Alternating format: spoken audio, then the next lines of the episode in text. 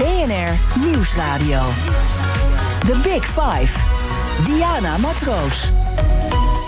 Jongeren met leerachterstanden en mentale klachten. De pandemie heeft er goed ingehakt. Nu alles weer wat normaler wordt en de scholen weer open zijn... maak ik de balans op. Wat is de schade? En hoe zorgen we dat deze generatie straks gezond de arbeidsmarkt op kan? En daarom spreek ik deze week met vijf kopstukken... uit alle lagen van het onderwijs. En dat doe ik vanaf de Dutch Media Week... in het Nederlands Instituut voor Beeld en Geluid. En vandaag is mijn gast Erik van Hetzelfde... directeur van College De Brink. Dat is een VMBO-school in Laren, maar daarvoor transformeerde hij een probleemschool in Rotterdam tot een successchool. Het grote publiek kent hem toch vooral als de rector van het tv-programma Dream School. Uh, Erik, van harte welkom. Leuk om je weer te zien, want ik ben zelf ook docent geweest... een aantal seizoenen geleden bij Dream School. En daardoor heb ik enorm veel respect gekregen voor docenten. Het is vandaag dag van de leraar. Wat zou je tegen alle leraren in Nederland willen zeggen? Hartelijk dank vanuit de grond van mijn hart. En blijf alsjeblieft voor de klas staan. Ja, want wat, wat zit er onder die dankwoorden van jou? enorme erkenning van het feit dat zij uh, de maatschappij vormgeven. Als je de leerlingen uh, voorziet van wijsheid en kunde en vaardigheden... dan zorg je ook goed voor de maatschappij. En dat is wat alle docenten in dit land iedere dag weer doen. Ja, ondanks allerlei problemen waar die docenten allemaal niks aan kunnen doen. En daar ga ik zeker met jou het uh, dit uur over hebben. maar laten we natuurlijk beginnen met de heropening. En jouw school... Ja VMBO-school in Laren, zoals ik al zei. Hoe was die heropening uh, voor jou een aantal weken terug? Nee, fantastisch. Ja. En om die leerlingen te zien, dat waren een beetje die koeien die dan heel de winter op stal hebben gestaan en dan het weiland in mogen. En zo kwamen ze ook huppelend het gebouw binnen. Leerlingen horen in een schoolgebouw. Dus het is uh, enorm fijn dat we weer open zijn. Ja, want ik kan me voorstellen, jij liep tijdens die hele lockdownperiode door jouw school heen. Lege gangen. Wat, wat voelt een rector dan op zo'n moment? In principe is het onderwijs nooit dicht geweest. Hè. We zijn altijd open gebleven, maar dan wel of in een online wereld of 50-50. Uh, Wij hadden uh, zes zorggroepen op school, dus we hadden wel leerlingen in het gebouw. Uh, maar dan heb je één vleugel waar leerlingen zitten en de rest gebeurt niets. Wij zijn een vakschool, er moet gelast worden, er moet getimmerd worden, er moet geschilderd worden. En dat zie je dan niet. En dat is een enorm gemis. En dan heb je ze dus weer. Dus dan ben je echt enorm blij. Ja. Uh, kan ik me voorstellen. Het is ook weer wennen. Wat merk je bij de leerlingen zelf? Hoe reageren die erop? Dat alles weer nou ja, soort van normaal is. Zij hunkerden ernaar. Kijk, ze hebben een jaar tot anderhalf jaar toch op slot gezeten. En je hebt een lockdown. Als je een, een groot huis hebt met een grote tuin, is dat het net een andere lockdown wanneer je met zes man op een flatje zit. Uh, dus voor de leerling was het fantastisch om weer naar buiten te kunnen. Een belangrijk onderdeel van onderwijs is socialisatie en lekker spelen met elkaar. En dat zag je dus ook in real-time gebeuren. Ze gingen echt met elkaar uh, meteen omhelzen. Ja. Uh, Zo'n sfeer uh, was er meteen. Want die anderhalve meter is er natuurlijk ook vanaf. Dus dat ja. maakt. en dan hoor ik jou eigenlijk zeggen: de rek was er ook wel een beetje uit. Ja, en die kinderen hebben heel veel gemist. Van de Ardennen, Kampreis tot Walibi, noem ze maar allemaal op. Hè. De feestjes in het onderwijs, tot de schooldisco, tot gewoon elkaar ontmoeten en in de klas zitten en met elkaar het onderwijs aangaan. Dus die hebben te veel moeten missen te veel moeten missen. Dus uh, iedereen is blij, een soort van opgetogen. Ook wel een beetje druk, hoort je ja. uh, zeggen. Nou uh, kwam de kindertelefoon ook best wel met een schokkend bericht naar buiten. Die zeggen sinds de massale heropening van scholen... wordt er veel meer gepest. En de directeur van de kindertelefoon zei daarover... het is een ongekende stijging. Het lijkt wel alsof jongeren bezig zijn met een inhaalslag. Merk jij dat ook bij jou op school? het pesten niet. Maar ik heb wel gemerkt dat het enthousiasme waar ze mee het gebouw in kwamen daar renden ze ook mee het lokaal in. Dus we hebben echt als docententeam moeten buffelen om weer de regie te pakken. Want ze waren gewoon zo uh, blij met school en zo blij met elkaar... dat het uh, lesgeven eigenlijk in eerste instantie even wat aanloopproblemen had.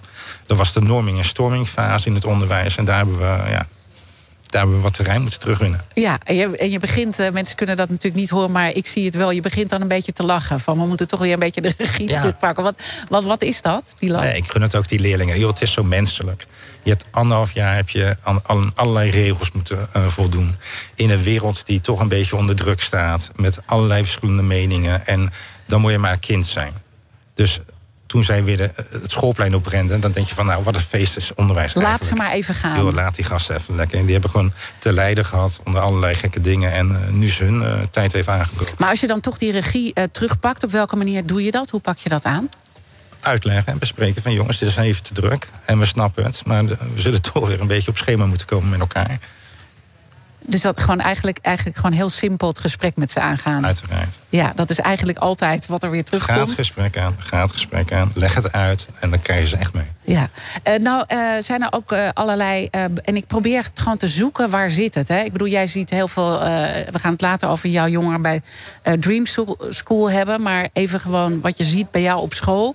Uh, je hoort allerlei berichten dat het gewoon niet goed gaat met jongeren, mentaal uh, gezien. En nou, jij zegt al, ze hebben een tijd opgesloten gezeten. Dus dat geeft ook een bepaalde uh, klap natuurlijk voor jongeren. Hoe groot is dat mentale probleem nou, denk je? Dat is een serieus probleem. Kinderen die zijn niet voor niets kind. Een kind moet kunnen spelen. Nou, dat kon niet. Kon niet op school, kon niet op de voetbal, kon niet op de hockey, noem het maar op.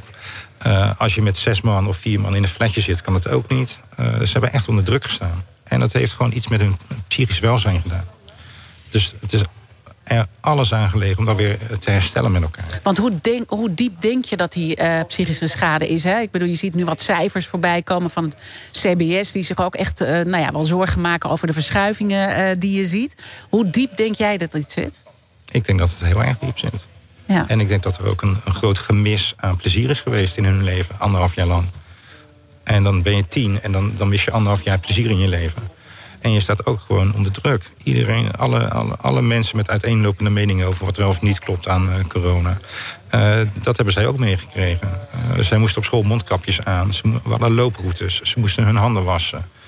dan mochten ze weer niet naar school. Dan mochten ze weer wel naar school. Dan was er een ontsmetting. Of een besmetting in de klas. Dan werden ze weer naar huis gestuurd. We hebben gewoon een beetje die gasten heen en weer gegooid.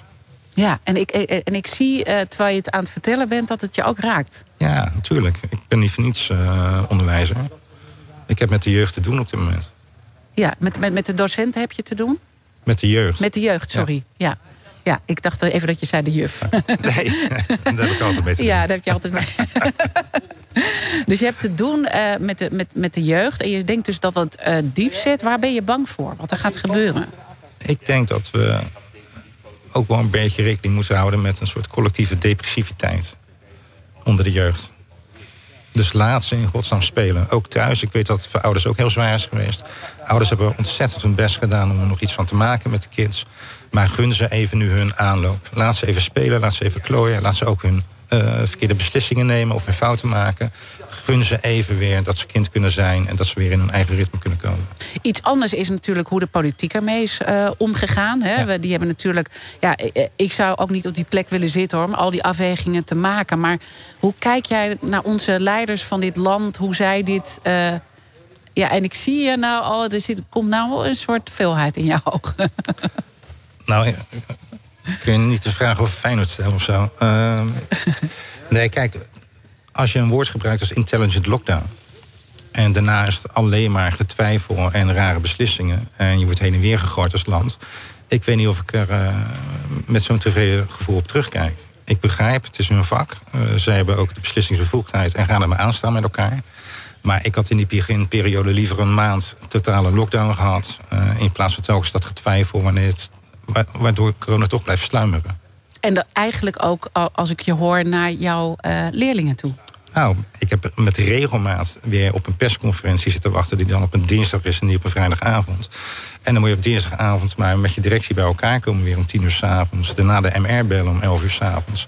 En de volgende dag horen je docenten wat uh, nu er het beleid is en de leerlingen. En dat heeft gewoon voor heel veel onrust gezorgd. En niet alleen dus onder de leerlingen, maar ook onder de docenten... die dat elke keer maar weer die Uiteraard. gaten moeten dichtlopen. Het docententeam in Nederland heeft zich ongekend goed opgesteld.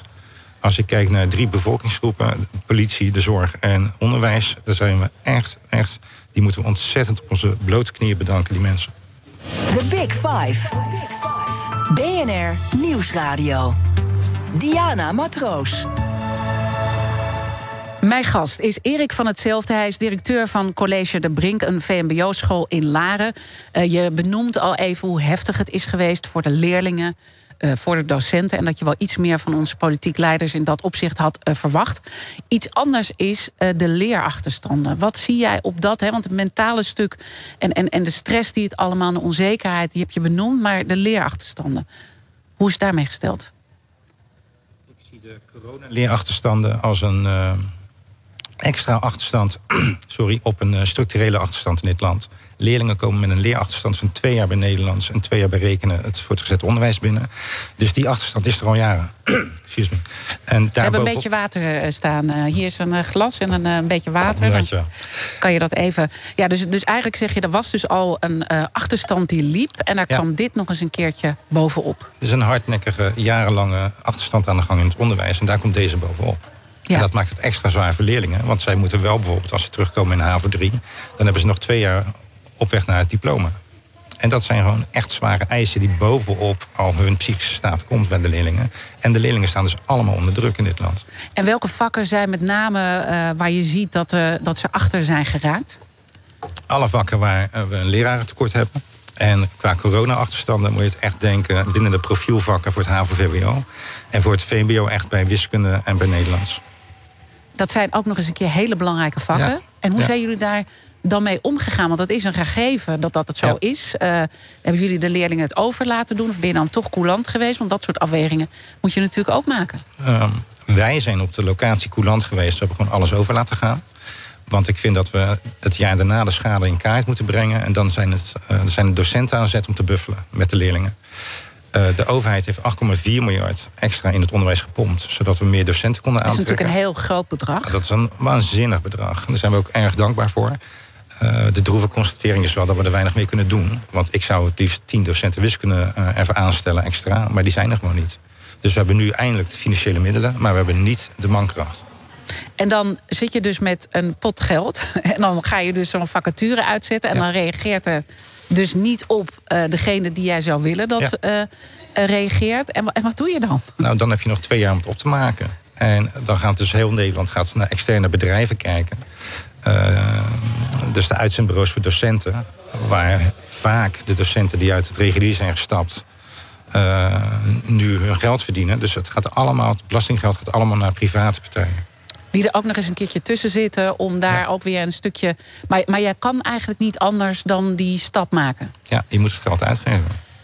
Want op het moment dat je dus niet zo'n bureau uh, zou inschakelen, dan kom je niet bij die mensen die je zoekt? Nee, als ik een vacature plaats voor wiskunde, dan um, krijg ik ongeveer één brief per maand. En dat zijn vaak sollicitatieplichtigen. Het docententekort is het allergrootste probleem van dit land. Wij kunnen geen docenten vinden. Ik had voor de achterstanden bij wiskunde en Nederlands had ik een advertentie geplaatst dat ik twee uh, goede docenten uh, uit het basisonderwijs zocht. En die bood ik ook nog een voortgezet onderwijsscenaris. Nul reacties. Nul? Ja, en wat elke... zegt dat jou? Wat, wat, wat, wat, nou, wat dat, ja iedere directie die ik spreek in dit land, die, zit enorm in over het docententekort, over het lerarentekort. En dat is niks nieuws. nee, want uh, daar zijn jullie ook het Malieveld mee opgegaan. Ja. Hè? dat, dat, en dat is, we zijn het misschien ook allemaal een beetje stiekem vergeten door corona. Daar waren we zo ontzettend druk mee. Het speelt al 25 jaar. Dijsselbloem heeft destijds een funest rapport geschreven. We hebben mensen als Alexander Rino-Kan... die hebben zich tegenaan uh, bemoord. Uh, maar de politiek luistert gewoon niet. Er is nul beleid op het uh, terugbrengen van het lerarentekort in dit land. En als je dan even kijkt welke stappen jij dan vervolgens moet maken... is dus één, uh, allemaal nu uh, het overheidsgeld nou ja, aan zijn bureau geven... die dat ook allemaal weer in, in, in de zak stopt. En ze doen er ook wat voor. Dus dat mag ook. Maar goed, dat is natuurlijk niet waar het geld voor bedoeld is... Je hebt ook andere drastische besluiten moeten nemen. Ik las een heel mooi interview met jou in de Groene Amsterdammer. Dat je gewoon een vak als Duits heb besloten, daar stoppen we mee. Ja. Dat is toch niet normaal? nee, dat is ook niet normaal. Ik, ik, lees het dan, ik dacht, ik lees het nog een keer. En ik bedoel, ik weet natuurlijk wel dat er een lerarentekort ja. is. En dat er allemaal gewoon eh, stoppen met een vak. Kijk, directies zijn... 20% van mijn tijd gaat op naar het zoeken van goede docenten. Dat is veel te veel tijd. Uh, en het is tijd die je investeert terwijl het niks oplevert. En dat hebben alle directies uh, van Nederland op dit moment. Dus wij kunnen geen docenten meer vinden. En toen we eenmaal weer uh, op zoek moesten naar docent Duits... we hebben het anderhalf jaar geprobeerd, niemand te vinden. En ja, dan houdt het wel een beetje op. En dan moet je dus zo'n drastisch besluit nemen. En wat voor impact heeft dat dan als je kijkt naar die leerlingen... waar je altijd zo voor vecht? Kijk, op het VMBO, uh, basiskader, heeft het een geringe impact. Maar was ik een lyceum geweest met HAVO-VWO... dan was het funest voor mijn school geweest. Want? Nou, je hebt, een, je hebt Duits nodig. Je moet Duits aanbieden. Het is ook een vak dat wettelijk verplicht is. Dus als je dat niet aanbiedt, dan zitten er hiaten in hun onderwijsproces. En dat gaat steeds vaker gebeuren. En de keuze is nu tussen uh, geen docent of een slechte docent aanstellen. In dit land. En dan kies je voor geen docent, ja. uh, geen vak uh, aanbieden. Ja. En dan zeg je, bij mij heeft het niet zoveel impact. Maar stel nou dat. we hebben natuurlijk ook heel veel stapelaars. En iemand begint met VMBOT aan jouw school. Ja. En die wil gewoon heel graag verder. Die wil uiteindelijk misschien wel gaan studeren aan de universiteit. Dus die moet naar de HAVO. Kan dat dan doordat zo'n vak als Duits is weggevallen? Kan dat dan, of, of wordt hij eigenlijk ook geblokkeerd? Nee, zo'n zo leerling wordt per definitie geblokkeerd. Het is dan wel aan de HAVO-school of zij bereid zijn om een maatwerkdiploma of een maatwerkprogramma te ontwikkelen, eh, zodat het wel lukt. Maar ja, welke school is daar nog toe bereid? Want, zeg jij het maar? Nou, dat betekent extra werk voor je docententeam, extra werk voor directies. En die zijn al overwerkt. Dus het punt is, het onderwijs heeft echt een deltaplan nodig. En er mag maar één agendapunt zijn voor het onderwijs voor de komende tien jaar. Dat is het wegwerken van het lerarentekort. Ja, daar moet echt uh, flink op uh, ingezet worden. En ik wil straks ook nog uitgebreider met jou over het plan praten. Maar ik denk toch dat we allemaal, allemaal weer goed moeten luisteren. Van, terwijl, want we zijn denk ik ook een beetje um, ja, gewend aan dit probleem of zo. Is nee. dat het? Nee? Kijk, we hebben een doelgroep in de Kamer zitten. En hun kinderen hebben geen last van het docententekort. Punt. En waar is het docententekort wel uh, te merken? In de achterstandswijken van Nederland. En we geven niks om die mensen. We geven niets om die mensen. Er zitten 700.000 kinderen onder de armoedegrens.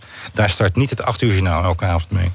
We hebben in die wijken hebben we de biep wegbezuinigd. We hebben de sporten hebben we teruggedrongen. We hebben de wijkagenten wegbezuinigd. De scholen zijn, een vreselijke, zijn er vreselijk aan toe. Maar we geven niets om die gebieden. Zolang er een bepaald niveau van uh, gedoe is, van criminaliteit is, waar we aan kunnen, vinden we het allemaal prima. En dat is dus wat een beschaafd land als Nederland doet met haar kinderen. En waarom, waarom interesseert het ons dan niet? Nou, omdat de, de bovenste laag heeft er geen last van.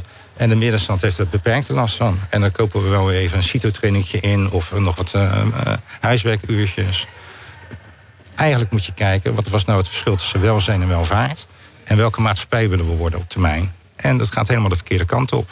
Uh, vervreemden doe je samen. Nou, dat is ons prima aan het lukken in dit land. Ja, want, want dan, dan, dan zit er natuurlijk ook wel een lange termijn effect aan. Hè? Je zegt vervreemden doen we uh, samen. Wat, wat is uh, voor al die mensen die denken... joh, dat is mijn probleem niet. Uh, kijk, en ik herken het ook. Hè? Ik heb mijn kinderen ja, ook allemaal de begeleiding gegeven... die ze nodig hadden. Ik heb, ben ook de bijles gaan doen. Weet je? Ja, ik ben, ik ben zo'n ouder die, die jij nu beschrijft. Omdat ik ja. gewoon keek naar die school... van die docenten deden hun best.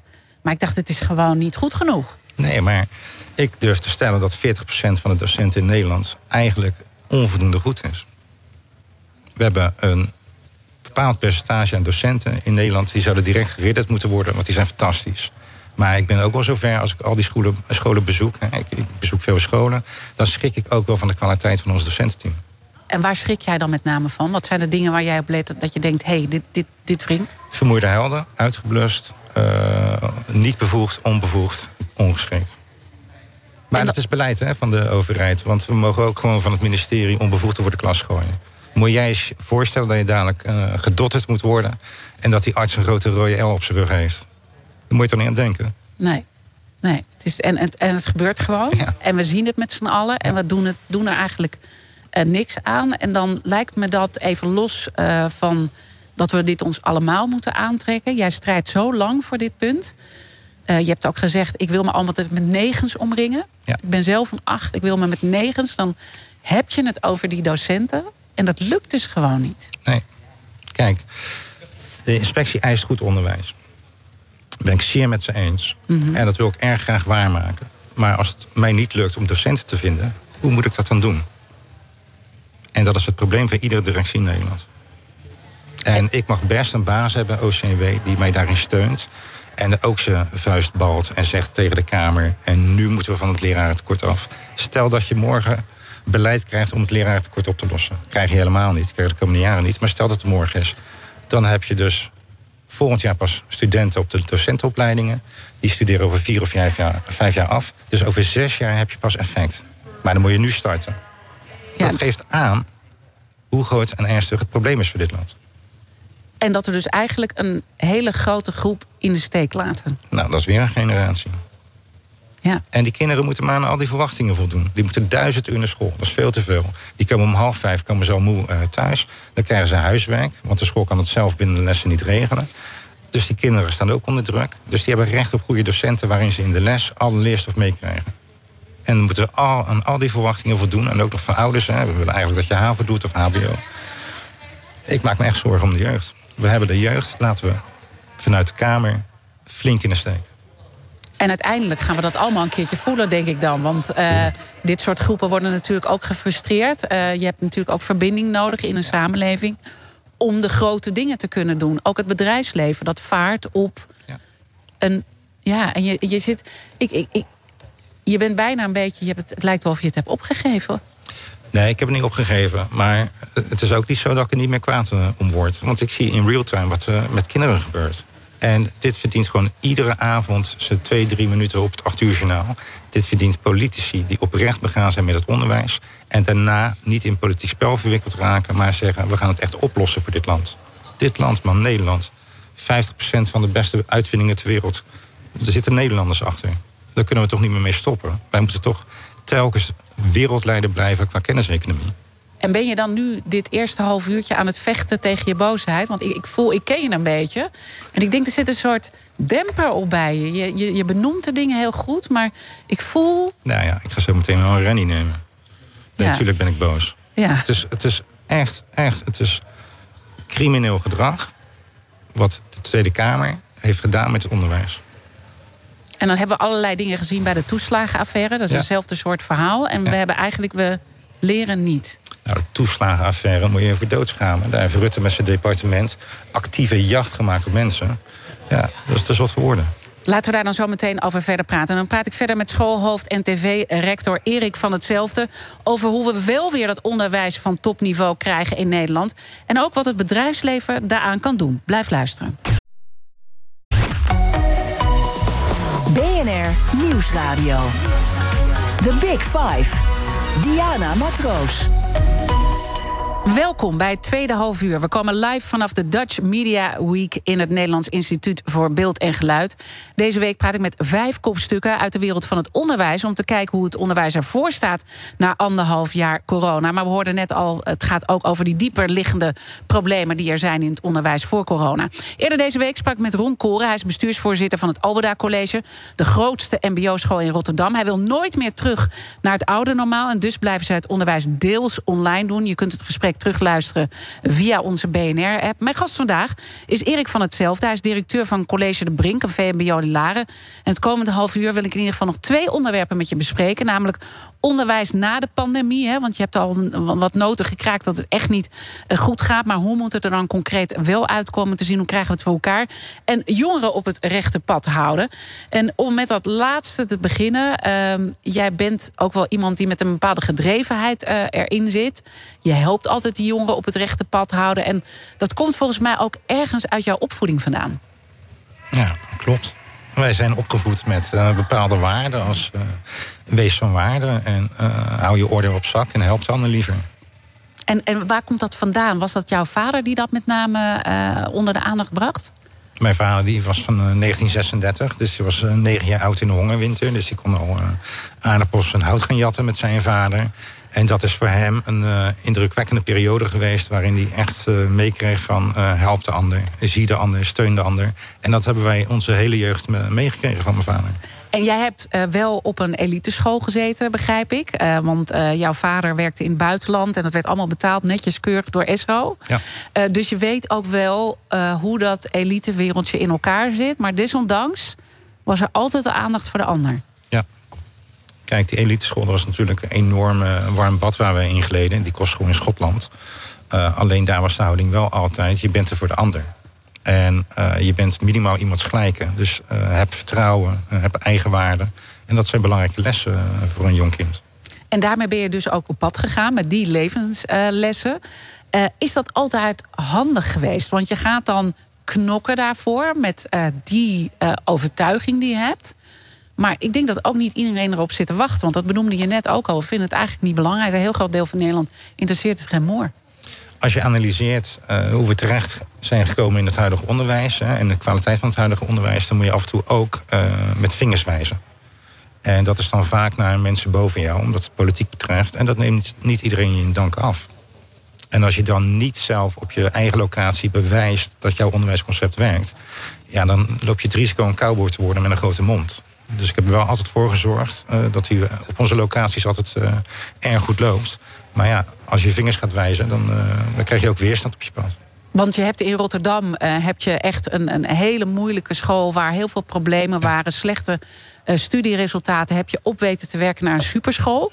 Dus daarmee kom je dan heel ver, want je kan resultaten ja. in de hand laten zien. Maar desondanks uh, vinden mensen jou lastig? En neem ons mee, wat, wat, waarin vinden ze jou dan lastig... dat je op een gegeven moment toch daarmee gestopt bent... ook met die school en andere dingen bent gaan doen? Kijk, als je aantoont dat een bepaald onderwijsconcept werkt... en dat een bepaalde houding naar het kind toe werkt... Uh, en je kan met die data naar, naar de gemeente Rotterdam bijvoorbeeld... dan steunt zo'n gemeente je enorm. Zij hebben gelijk gezegd van... joh, jullie hebben aangetoond dat je met meer goede lessen uh, betere resultaten krijgt. Dus uh, laat ons die extra uren betalen. Dus je krijgt ook mee, uh, mensen die meedenken, die het beste met je voor hebben. Maar je hebt natuurlijk ook te maken met een bestuurscultuur in Nederland, waarin um, de schoolbesturen elkaar elkaars concurrent zijn in het Rotterdamse.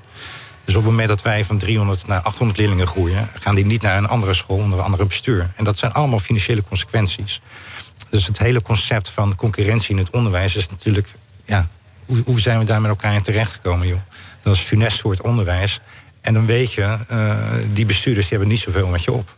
Ik wilde mijn eigen basisschool starten.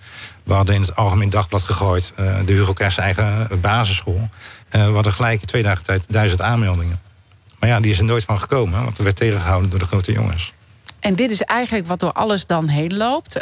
dat het gaat eigenlijk niet over je talent, maar over het belang. Ja, een beetje. Je, je, moet gewoon lekker meegaan met zo'n reisje naar Finland en Amerika. En een beetje stom hoeren met die gasten. En dan van die studiedagen waar je niks beslist. En die sluit je af met een broodje zalm. En dan kan je heel lang doorgaan met elkaar. Maar zo zaten wij niet in het verhaal in Rotterdam. Nee, en dat is eigenlijk ook wat je nu moet doen uh, met al die achterstanden die jouw uh, leerlingen hebben opgelopen met corona. Je moet dan maar gewoon accepteren dat je heel veel geld aan een bureau kwijt bent om goede docenten te vinden. Ja, en dat is een droeve constatering. Want ik heb echt dat geld, dat vind ik fantastisch dat de overheid dat uh, beschikbaar stelt. Dat is echt, echt, echt goed. Alleen, je wil dan natuurlijk docenten Nederlands, rekenen en wiskunde en scheikunde kunnen aanstellen. Maar op het moment dat die er niet zijn, wat moet je dan met geld? En ik denk dat we dan toch uh, bij de kettingvraag uh, gaan uitkomen. Want uh, mijn gasten stellen elkaar vragen via de kettingvraag. En je hebt al een heel aantal problemen benoemd. In de vorige aflevering was hier zoals gezegd Ron Koren... de bestuursvoorzitter van het Obeda College in Rotterdam. Hij runt de grootste mbo-school in Rotterdam. En hij had deze vraag voor jou. Wat is de grootste uitdaging de komende tien jaar voor het onderwijs? Ja, dat vind ik een goede vraag. Ik ben uh, van mening dat Qatar vernietigd moet worden. Dus ik zal altijd blijven hameren op hetzelfde, dezelfde boodschap op, op, dit moment. Het lerarentekort. Als we daar nu niet actief beleid op maken... dan ga je daar nog twintig jaar ellende van krijgen. Dus er zijn inhoudelijke uitdagingen. Maar de inhoud, of die nou goed of slecht is... Uh, er is geen docent om het uit te voeren. Dus mijn boodschap blijft en het docententekort moet opgelost worden. Dus die, die 8,5 miljard, hartstikke, daar zeg je ook, daar zijn we super blij mee ja. dat dat geld er is. Want daarmee kunnen we wel uh, belangrijke gaten vullen. Maar het leraartekort los je er niet mee op. En je moet eigenlijk gewoon nu toch genoegen nemen met minder op dat uh, uh, vlak. Niet die negens waar jij het over had. Ja. ja. Maar met minder genoegen nemen betekent dat je een bepaalde laag bepaalt de prijs. Dat is de onderklasse. De bovenklasse zal die prijs nooit betalen. Dus wat betekent dit dadelijk weer voor je polarisatie, voor je vervreemding? Dat is funest voor onze samenleving. En dat is uiteindelijk wat we dan allemaal voelen. Want uh, polarisatie en vervreemding leidt tot spanning in een samenleving. Ja. En is ook natuurlijk uh, niet goed voor het bedrijfsleven, voor een samenleving aan zich. Uiteindelijk ga je het een keertje uh, voelen. En je zei ooit, het lijkt wel alsof er een complot is gesmeed tegen de onderklas. Gaat dat niet wat ver? Nou ja, als je het jezelf terug hoort zeggen op de radio... dan schaam je je voor jezelf. Maar ik kan er haast niet aan ontkomen dat dat zo is. Want? Het onderwijssysteem is een mijnenveld voor die leerlingen. Als je zegt van, we zitten in de achterstandswijken... op slechte basisscholen... en er komt dan neoliberaal onderwijsbeleid... waarbij je bepaalt dat Nederlands, Engels, wiskunde... maximaal 1,5 mag zijn voor succes... Dat zijn juist die vakken waar die kinderen achterstanden hebben. Dus je knijpt weer als overheid extra hun Achillespeesje in. Dat betekent dat een VO-school maar één antwoord heeft. Dat is die kinderen laten afstromen. Ja, intussen komen er trouwens wat uh, leerlingen hier uh, voorbij. Dat ben jij gewend hè, op jouw ja. school. En want we zijn bij het instituut Beeld en Geluid. Dus dan snappen mensen ook een beetje de reuring. Maar je, zegt dus, je ziet gewoon concreet een aantal dingen gebeuren. Dat je dus dat complot uh, nou ja, voelt op die manier. Terwijl je eigenlijk zegt, ik schaam me ervoor terwijl ik het zeg. Je hebt zelf ook in de politiek uh, rondgelopen. Voor de SP, ja. voor de P van de A. Ja. Heb je het daar ook gezien dan? Want je zou zeggen, de P van de A die strijdt ook wel voor die groepen. Ik ben 25 jaar lid geweest van de SP. Toen werd ik benaderd door Diederik Samson om samen wat stukken te schrijven. En dat beviel ons zo goed en we kregen zoveel voor elkaar... dat ik bij de PvdA ben uh, uh, gaan, gaan inwonen. Um, maar uiteindelijk hebben alle partijen die geregeerd hebben... dus ook de PvdA, zitten in het verhaal dat het onderwijs er nu zo aan toe is. En wat is het dan in de PvdA dat die dat hebben laten gebeuren dan? Nou ja, kijk, PvdA ging regeren met de VVD. En als je in bed gaat liggen met de VVD, dan komen er problemen van. Want je electoraat die pikt dat niet.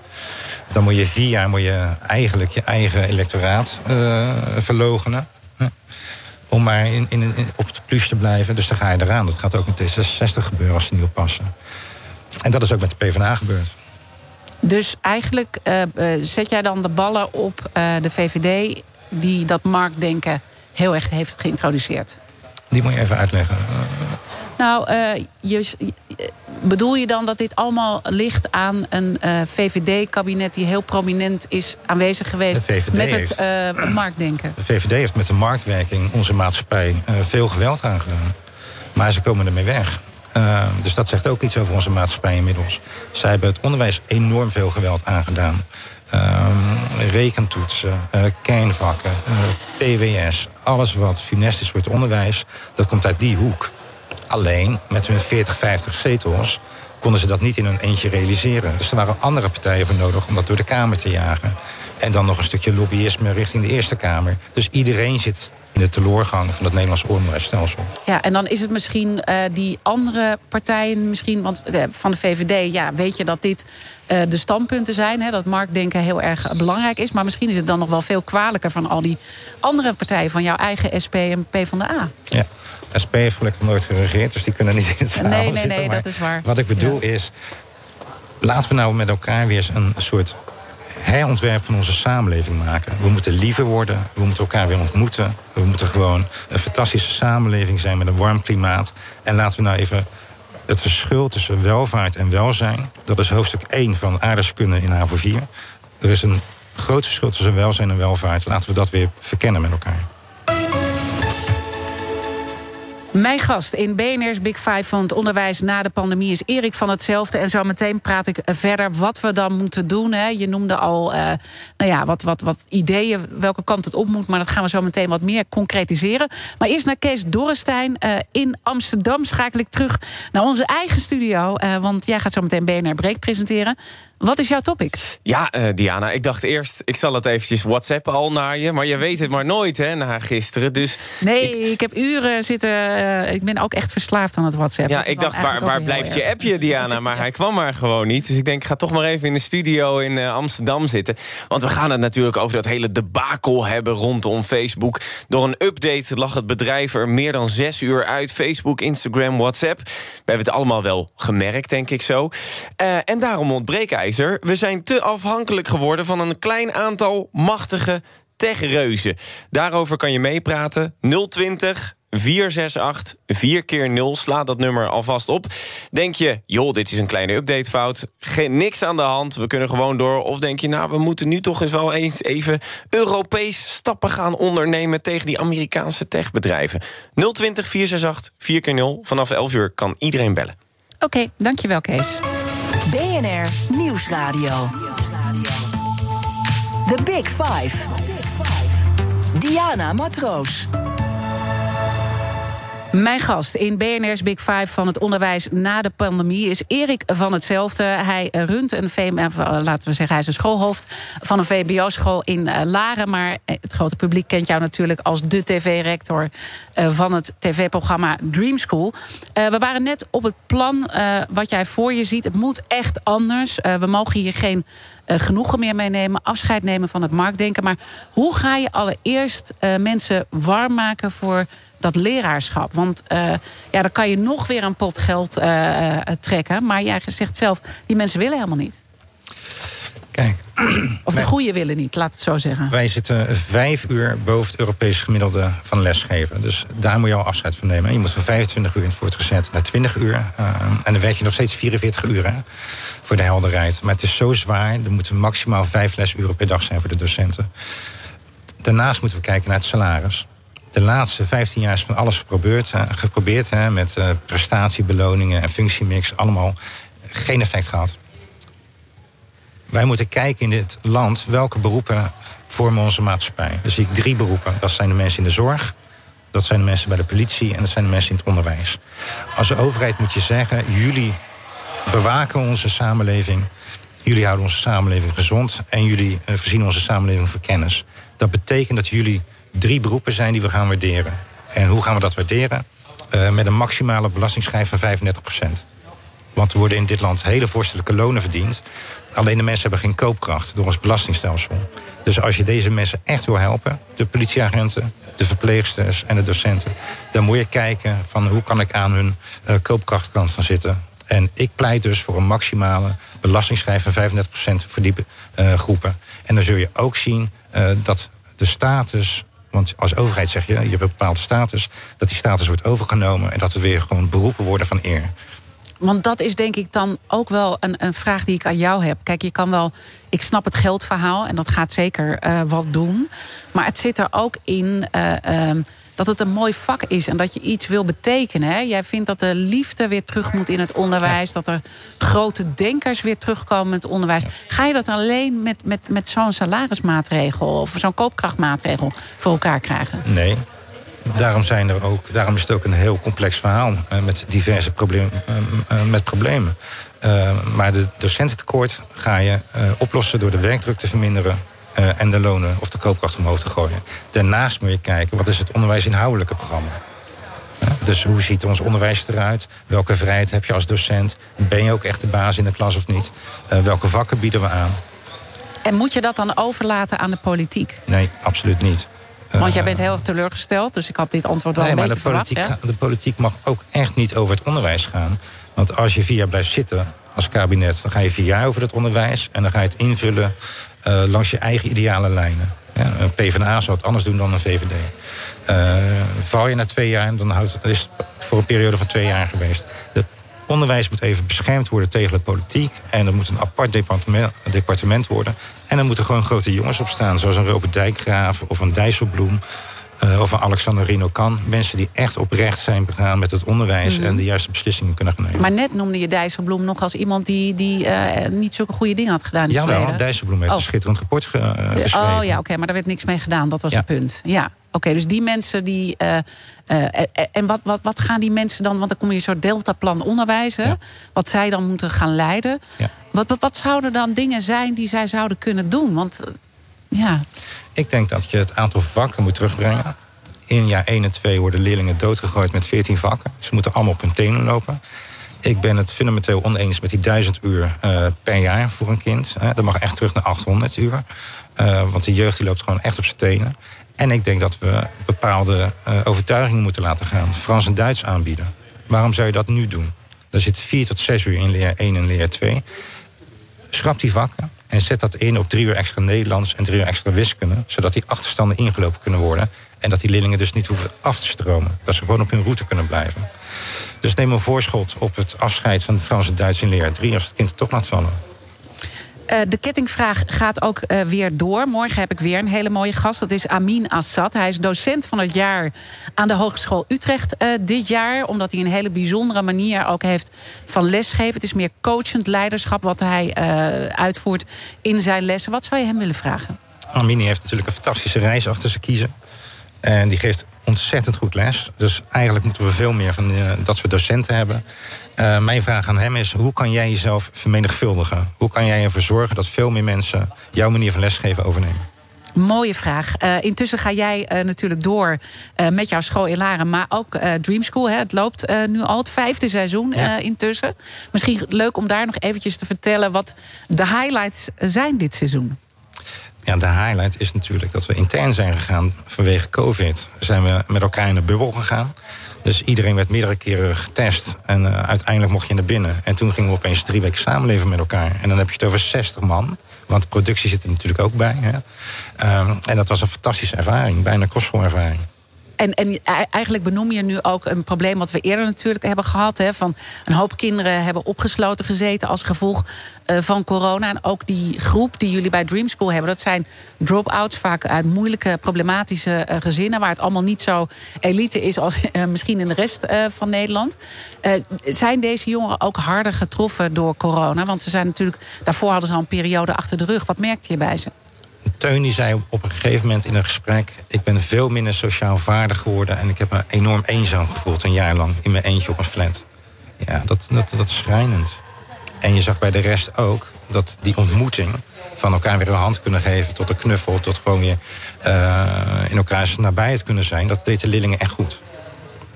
Dus dat is echt iets wat we ons moeten beseffen... dat dat voor andere groepen gewoon veel zwaarder misschien wel ja. is uh, geweest. Uh, we hebben eigenlijk nu gehad wat, wat, de, wat de politiek zou kunnen doen... of beter niet zou kunnen doen. Want ze moeten eigenlijk een speciaal team aanstellen... om dat onderwijs van de toekomst te kunnen vormgeven. Wij zijn natuurlijk BNR. We hebben veel werkgevers. We hebben veel ondernemers uh, die luisteren. Ja. Zie jij ook nog een taak voor het bedrijfsleven weggelegd... om die jongeren naar een goede toekomst... en krachtig op die arbeidsmarkt te laten komen? Wij hebben het bedrijfsleven als geen ander nodig. Ik ben een VMBO-school. Onze leerlingen leren lassen, metselen, koken, et cetera. Uh, die zijn echt dadelijk geschikt om naar het bedrijf te gaan. Maar ze zijn nog steeds 16, 17 jaar. Dus zorg ervoor dat je iemand aanstelt binnen je bedrijf... die echt voor die leerlingen zorgt. Die een soort mentor binnen het bedrijf wordt. En die ervoor zorgt dat die gasten gewoon kunnen meegroeien in het bedrijfs-DNA. En dan uh, moet je dus uh, dat soort jongeren begeleiden. En wat voor begeleiding werkt dan? Hè? Morgen ga ik daar ook met Amin over praten. Van wat werkt nou om een jongere te motiveren en uh, goed te laten groeien binnen een organisatie? Geen relatie, of sorry, geen prestatie zonder relatie. Ga echt de relatie met elkaar aan. Wees goed voor ze en dan zullen ze goed voor jou zijn. Maar ik denk dat je ook wel eens echt keiharde grenzen, zeker met die moeilijke groepen waar jij mee werkt. Nee, ja, kijk, het zijn puurs. Ja. En ik ben een pedagoog, maar het wil niet altijd zeggen dat het thuis wel goed gaat met onze puberdochter. Uh, het is gewoon.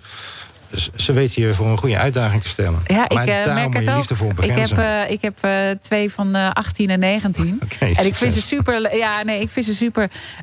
En, maar af en toe dan krijg je even gewoon keihard een spiegel voorgezet. Want ze ja. weten natuurlijk helemaal hoe je in elkaar zit. ja. Dus je maakt het zelf ook mee. Maar je zegt dan uiteindelijk de relatie dat is het allerbelangrijkste. Ja, liefdevol begrenzen en relatie opbouwen. En dat is wat jij blijft uh, doen. En heb je toch ergens uh, dan nog een sprankje hoop? Uiteraard. Er is altijd hoop. Er is altijd hoop. Ja, ja en, en, toch, en, en toch voel, voel ik dat je ook een beetje het, het, het kwijt bent, dat gevoel van hoop. Ik weet dat er nog voldoende docenten zijn in Nederland... die gewoon de deur dicht doen en hele goede lessen verzorgen met elkaar.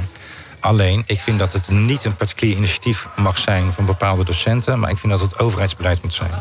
Ja, want die docenten raken natuurlijk ook een keertje kapot gedraaid. Ja, kijk, de nieuwe docenten, 30% verlaat binnen vijf jaar ons uh, beroep. Uh, er komt weer een vergrijzingsgolf aan en er is al een tekort. Uiteraard maak ik me zorgen. Maar ik ben blij dat je toch ook ergens een sprankje van hoop hebt. ik ben een grondsverdaad. We blijven buffelen. Goed. Ik wil je heel erg uh, danken dat je hier uh, te gast wilde zijn uh, vandaag. Erik van hetzelfde. En natuurlijk moeten mensen eventjes gaan kijken naar het fantastische tv-programma Dream School. Ja. Wanneer is de volgende uitzending? volgende week maandag. Volgende week maandag, NPO 1, hè, geloof ik. NPO 3. Oh, NPO 3, sorry. NPO 3. Goed, uh, dat gezegd hebbende, uh, dit uh, was de Big Five voor vandaag. maar we zijn hier natuurlijk de hele week bij Instituut Beeld en Geluid in Hilversum. morgen dus weer een mooie gast, maar luister intussen ook al onze afleveringen terug. Ook van al die andere mooie dossiers die we bij de kop pakken. De Big Five is te vinden via onze app en via bnr.nl. Maar het allerbelangrijkste, blijf live. Zometeen Kees Dorenstein in BNR Breekt. Ik wens je een mooie dag. Bij BNR ben je altijd als eerste op de hoogte van het laatste nieuws. Luister dagelijks live via internet. Jelle Maasbach. Wesley Weert. We zijn er voor je met het leukste, opvallendste, maar natuurlijk ook het belangrijkste nieuws. Tijdens de presentatie van die halfjaarcijfers toen die beurskoers in elkaar kukkelde. BNR Beurs. Voor de slimme belegger. Blijf scherp en mis niets.